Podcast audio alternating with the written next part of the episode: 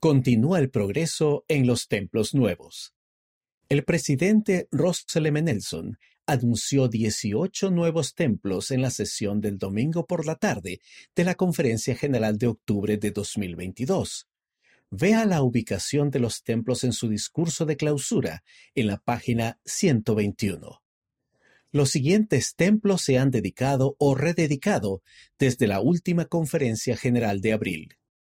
El templo de Río de Janeiro, Brasil, se dedicó el 8 de mayo. El templo de Yigo, One, se dedicó el 22 de mayo.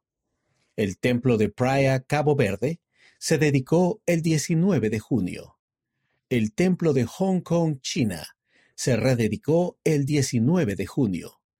El templo de Tokio, Japón, se rededicó el 3 de julio. El templo de Hamilton, Nueva Zelanda, se rededicó el 16 de octubre. El templo de Belém, Brasil, se dedicará el 20 de noviembre. El templo de Quito, Ecuador, también se dedicará el 20 de noviembre. El programa de puertas abiertas del Templo de San Juan, Puerto Rico, está programado entre el 1 y el 17 de diciembre se dedicará el 15 de enero de 2023. Se realizó la ceremonia de la palada inicial de los siguientes templos.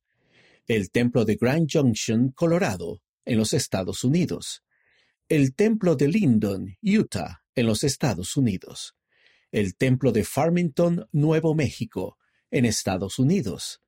El templo de Elko, Nevada, en los Estados Unidos el templo de Burley, Idaho, en los Estados Unidos, el templo de Smithfield, Utah, en los Estados Unidos, el templo de Yorba Linda, California, en los Estados Unidos, el templo de Lumumbashi, República Democrática del Congo, y el templo de Ephraim, Utah, en los Estados Unidos.